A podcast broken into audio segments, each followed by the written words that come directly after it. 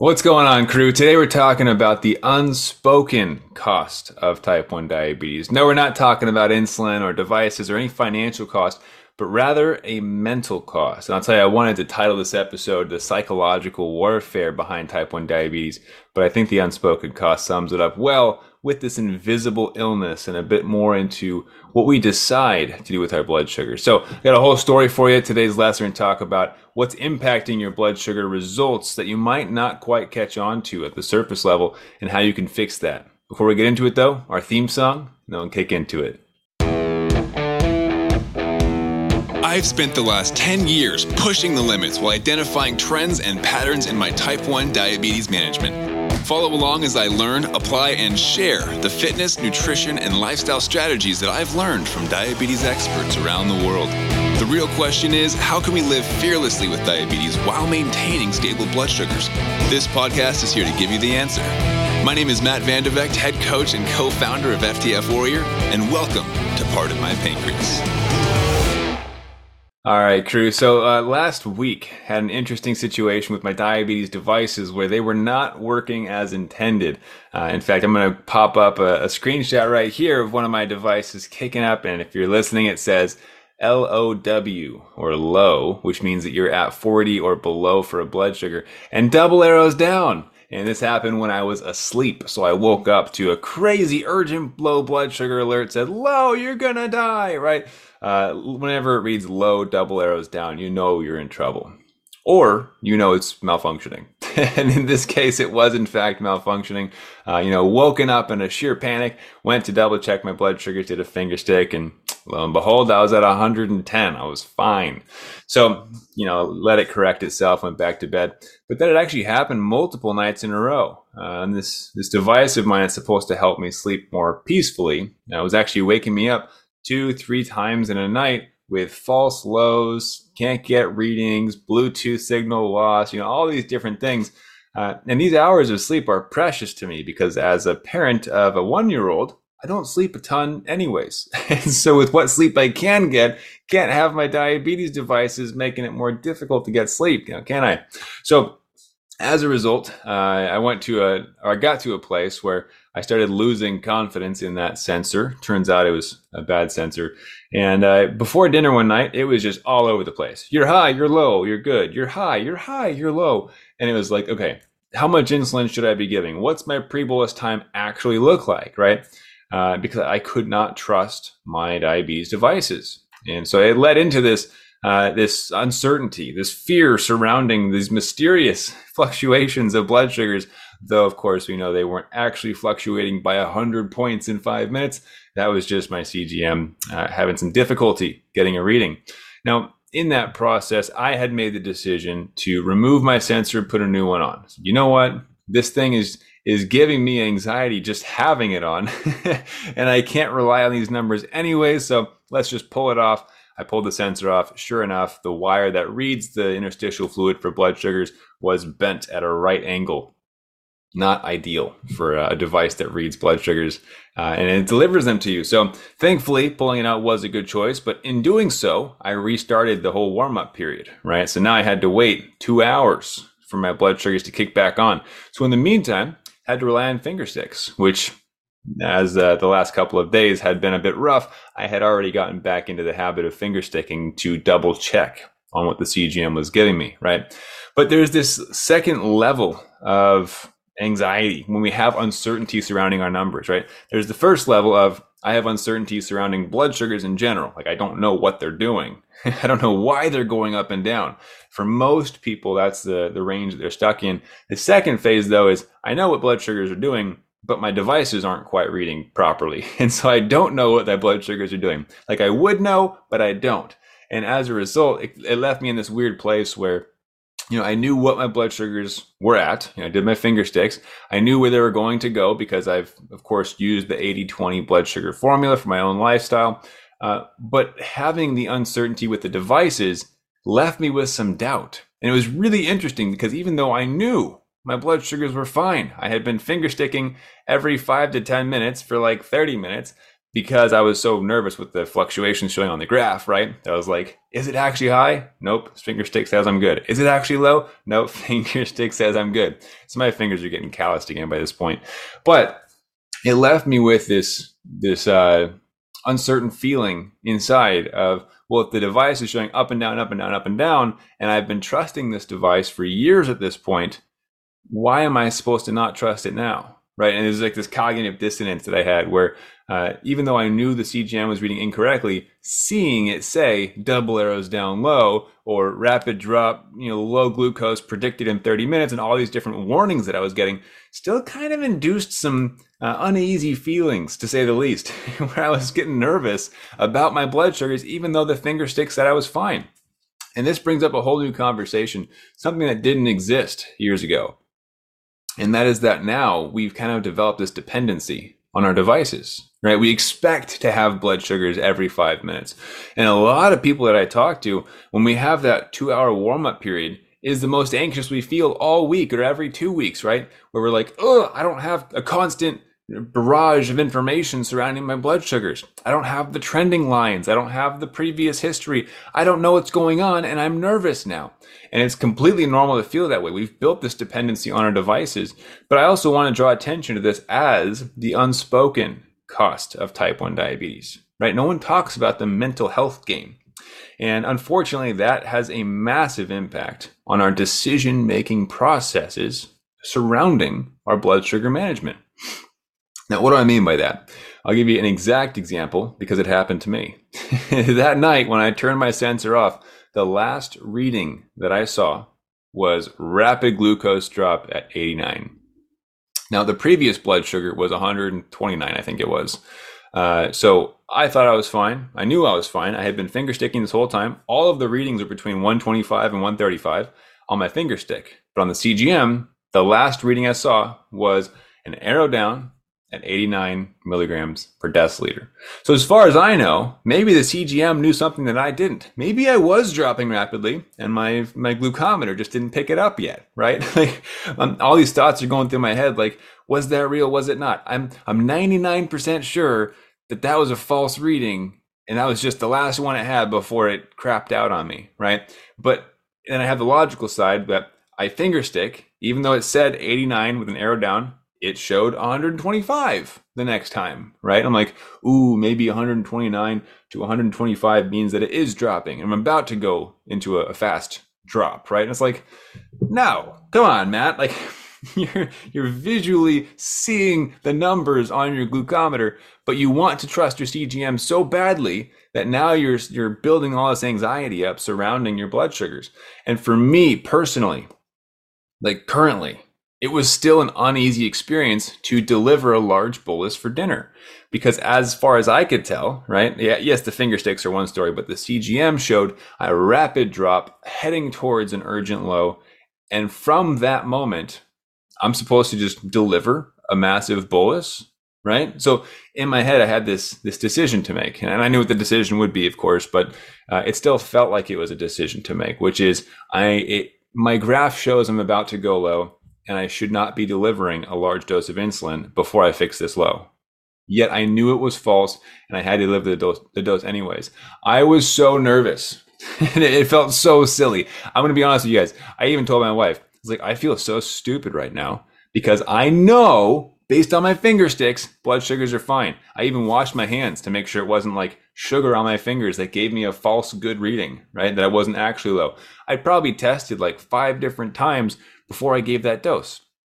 And I told her, I feel absolutely silly because I'm nervous surrounding what was a false low, but I've, I've trusted it for so long that uh, I now don't want to give this dinner time dose until I have my Dexcom back on, my readings back on, right? And so ultimately I was like, you know what? Finger stick, finger stick, finger stick. I think I did it three more times and it was consistent, right? 125, 128, 134, 127. And I was like, it's somewhere around 130. I am fine. Okay, just got to do it. And it was literally a moment of like bravery where I was like, deliver the dose, right? And from there, it was like, okay, I think I'm fine. Like, I, I need to convince myself that I'm fine. Logically understand you tested your blood sugars, you are fine, right? But because I had seen that drop, I was nervous to give that dose. Now that is a, a shot into my life. You guys now have that. I'm being vulnerable with you. I was actually nervous for that and I felt silly because of it, but that was the reality of the situation. Mentally, I saw something that could have posed a threat, right? And so my brain was having a hard time delivering the insulin in the, the face of that threat. Now, the unspoken cost of type 1 diabetes, this psychological warfare that we face consistently every single day, doesn't just surround our devices, does it? It also surrounds our blood sugar management. If blood sugars are spiking and you don't know why, do you just look at it and you're like, ah, okay. No, most of the time you're like, gosh, dang it, what happened? I, I didn't count my carbs right, I guess. Or like, is the insulin working? Is my site bad? Am I stressed out? All these different factors come to mind. We start checking our checklist, right? Why is it spiking? Alternatively, if you're just hanging out with friends or family or whatever it is, and out of nowhere you hear your alerts go off or maybe you just feel kind of off. You check your blood sugars and you're tanking. You know you drop in at 40 right? You get scared get nervous. Or maybe some of you don't get scared and you're just ironclad stoics and like uh, i get frustrated right? But at the very least it has an impact on you where it's like gosh dang it man. Why is this happening to me? And we get frustrated with that. It's the mysterious fluctuations in our diabetes that it kind of brings us down, right? It, it adds a level of uncertainty, of mysteriousness to our day where we don't know what's going to happen every single day of our lives. You could live the exact same day multiple days in a row and still have a level of uncertainty surrounding your blood sugars, which means a certain level of uncertainty surrounding your routines, your schedules, your day, right? Because if you go low in the middle of a, a scheduled or routine appointment, or maybe you're with friends, that has to stop for you to treat your low. Your day is now changed because of your blood sugars. And that's annoying, right? At the very least, it's annoying. So understanding that the psychological component of type 1 diabetes having an impact on our day, on our decisions, on how we function as human beings and how we get through our days is a, a real conversation to be had. And I want to take it one step further uh, and and bring to you the truth behind my story, the the full vulnerability and openness and transparency. Uh, it didn't just stop at me being quote unquote brave and delivering that dose, even though the last reading I saw said that I was headed towards an urgent low. Right? It wasn't just like deliver the dose. Okay, I'm at peace now because I have delivered this dose. No, I actually continued being a little bit nervous right? Because in the back of my head, the last number that I saw was an 89 with an arrow down, which made me feel a little bit nervous about where it could be going, right? And so as a result, I did not wait the full pre bolus timing. That's right, my emotions played an impact on my actions. And that disconnect is something a lot of people don't talk about, don't even know about, where our habits are influenced by our emotions, how we feel in the moment, how reactive are we to what life throws at us in that moment. So as a result, ate my food a little bit too early, a little bit too fast. There was uh, a little bit of, uh, I don't even know. I guess uncertainty is the best way to put it. Where I was like, oh, I know what to expect. I know I counted my carbs and all this stuff, and I did my finger sticks, but my actions did not follow with what my plan was, which was a full pre bolus standard meal, right? As a result, my blood sugars did skyrocket like badly. it was a rough one. Uh, shot way past 200 uh, to the point where I was like, ooh, this could be a rough night. Like I might be getting multiple corrections to bring this one back down. And all of that boils back down to me being nervous because of a number that I saw that I knew was incorrect. So this psychological warfare that we're in consistently we can limit, yes. You know, the diabetes devices, we can never be 100% certain behind those. It's there's always going to be a margin of error, right? That's that's deemed appropriate, but we can reduce the nerves, the frustration, the mysteries behind our blood sugars themselves if we understand our blood sugars on a deeper level.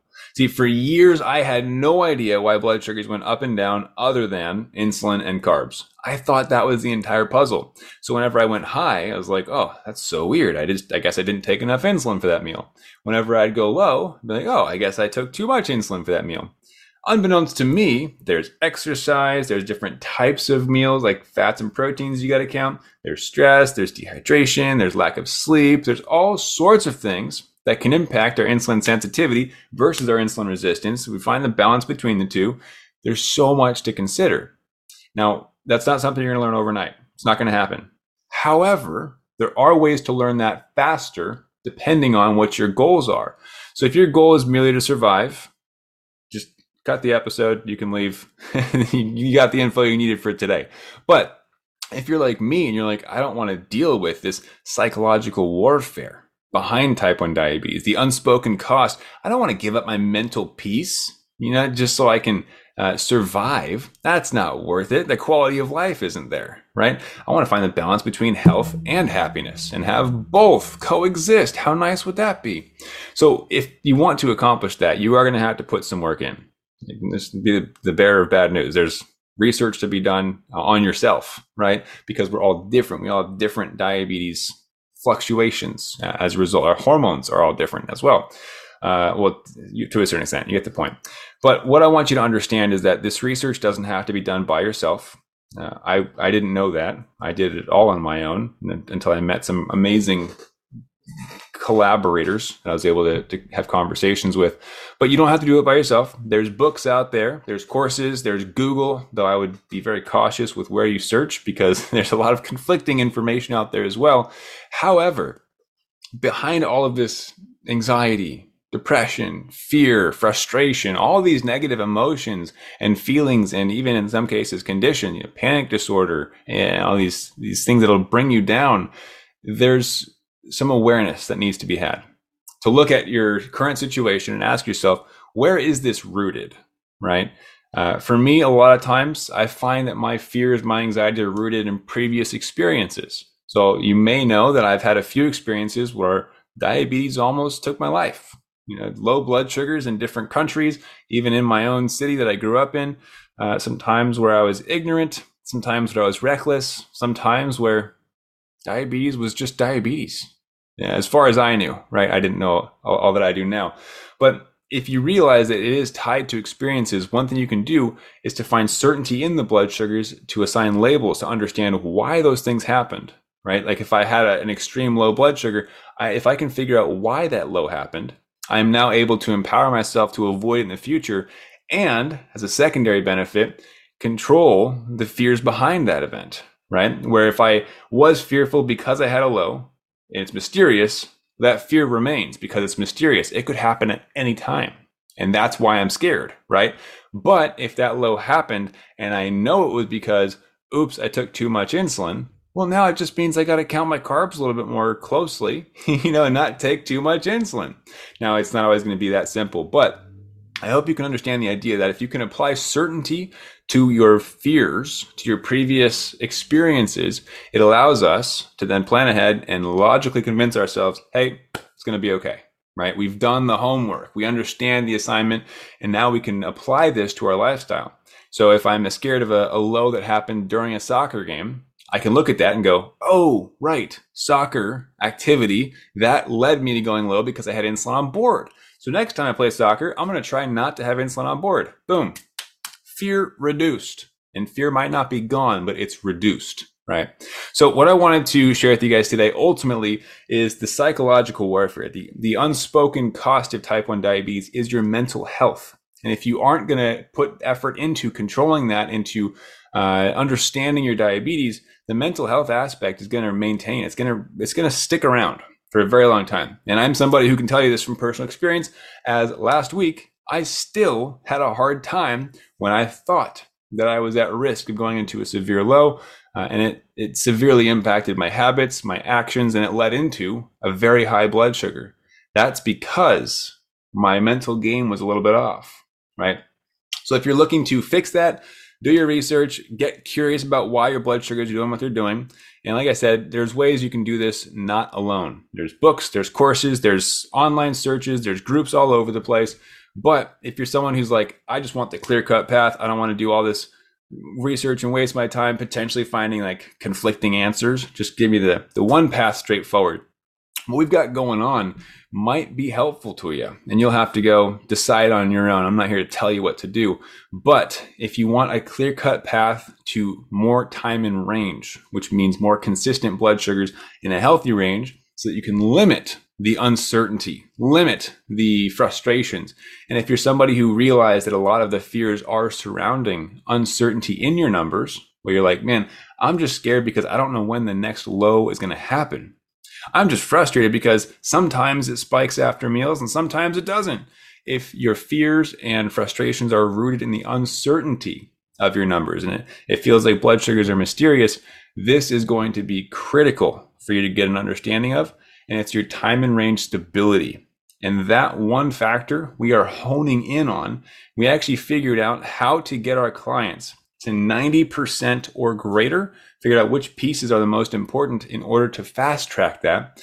And we're spending some time going through that over a five day challenge. And you can register for that at fixmybloodsugars.com. You're going to go there, register for it, you get access, you jump in, bunch of other people who are doing the same thing. And that's the power behind it is that all of us are in this thing together. People are already supporting each other, commenting, asking questions, getting feedback, and most importantly, getting the correct guidance to assign labels and meaning to what happened in the past so that we can fix it, right? Fix my blood sugars. That's where it came from. Fix it and then set ourselves up for success in the future in the absence or at the very least in the restriction of fear in the limitation of fear. We don't want to live our lives in fear and anxiety, depression, frustration. I want to live my life freely. Uh, I wonder if you do too. So if you find that a lot of the fears and uncertainties are in the blood sugar numbers and not knowing how or why they're doing what they're doing, I want you to go to fixmybloodsugars.com. There's an S on the end of that. It's plural. Yeah. Fixmybloodsugars.com. Uh, you register for that. I'm actually teaching those courses, uh, those, those live lessons myself. And uh, we've got our team in there as well doing some fun stuff. So think about that the psychological impact that diabetes has on you. If it's rooted in your numbers, it's time to figure the numbers out. Stop living in fear. Stop living in, in this constant cycle, wondering when the next low is going to happen, when the next high might ruin a night out, and get some certainty in your blood sugars. And for certainty that uh, I, I, practice what I preach, I want you guys to check this out. This is my last week time and range. Uh, honestly, I forget what it was. It's I'm gonna throw it up on the screen after when I'm editing this. I know it's in the 90s, and I can tell you that confidently because it's been in the 90 percentages for the last three years. Uh, so it probably says something in the 90s. it's probably 91, 93, somewhere in there. Uh, and that's the level of confidence and certainty I want you guys to have, just to know that your blood sugars are going to be under control.